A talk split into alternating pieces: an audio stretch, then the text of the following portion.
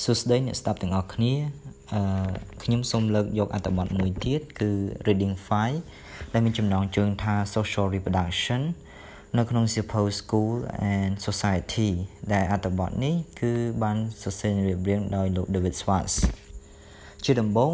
យើងត្រូវដឹងថាហេតុអ្វីបានជាសិស្សដែលមកសាលានាំយកមកជាមួយពួកគេនឹង social class status តើសាលាបង្កើតឲ្យមាន social class ឬ នៅក្នុងទសវត្សរ៍ឆ្នាំ1960និងឆ្នាំ1970មានសង្គមវិទូនៃការអប់រំជាច្រើនបានប្រើ perspective របស់លោក Karl Marx ដើម្បីចោទជាសំណួរថាតើហេតុអ្វីបានជាការសំដែងនិងការប្រព្រឹត្តកັບកិរិយារបស់សិស្សនៅក្នុងសាលាគឺវា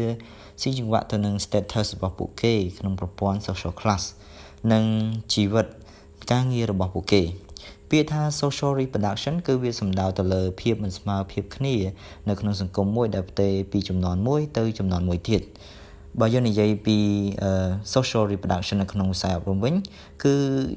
យើងក៏លេចឃើញថា social reproduction នេះ បានកើតឡើងជាញឹកញាប់រហូតដល់អ្នកសង្គមវិទូបែងចែកអឺសិស្សសានុសិស្សជាពីរក្រុម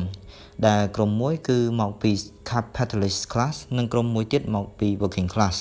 ចំពោះសិស្សានុសិស្សដែលមកពី capitalist class ពួកគឺពួកគេត្រូវបាន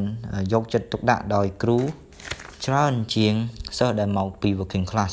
ដោយសារតែពួកសិស្សទាំងនេះគឺជាកូនអ្នកមានដែលមានគ្រួសារទូធា ចំណែកឯសិស្សដែលមកពី working class វិញគឺពួកគេមកពីគ្រួសារដែលមិនសូវធូរធារ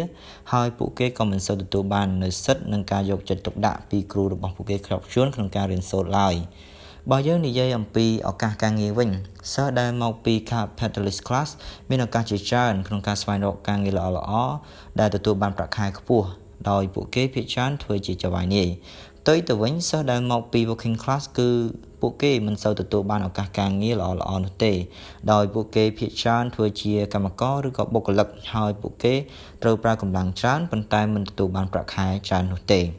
បើយើងនិយាយអំពីកូនដែលមកពី capitalist class គឺពួកគេត្រូវទទួលបានទ្រព្យសម្បត្តិដោយដោយស្របច្បាប់ពីឪពុកម្ដាយរបស់ពួកគេ ដែលវាធ្វើឲ្យពួកគេ មានអនាគតល្អទៅថ្ងៃខាងមុខដោយមិនសូវខំប្រឹងខ្លាំងឡើយចំពោះមតិរបស់ខ្ញុំខ្ញុំគិតថានៅក្នុងសង្គមមួយ គឺមិនត្រូវបែងចែកឲ្យមានវណ្ណៈខុសៗគ្នានេះឡើយគឺមនុស្សទាំងអស់មានឱកាសហើយមានឱកាសស្មើស្មើគ្នានៅក្នុងសង្គមដែលធ្វើឲ្យពួកគេคล้ายទៅជាបុគ្គលមួយដែលមានប្រយោជន៍នៅក្នុងសង្គមសូមអរគុណ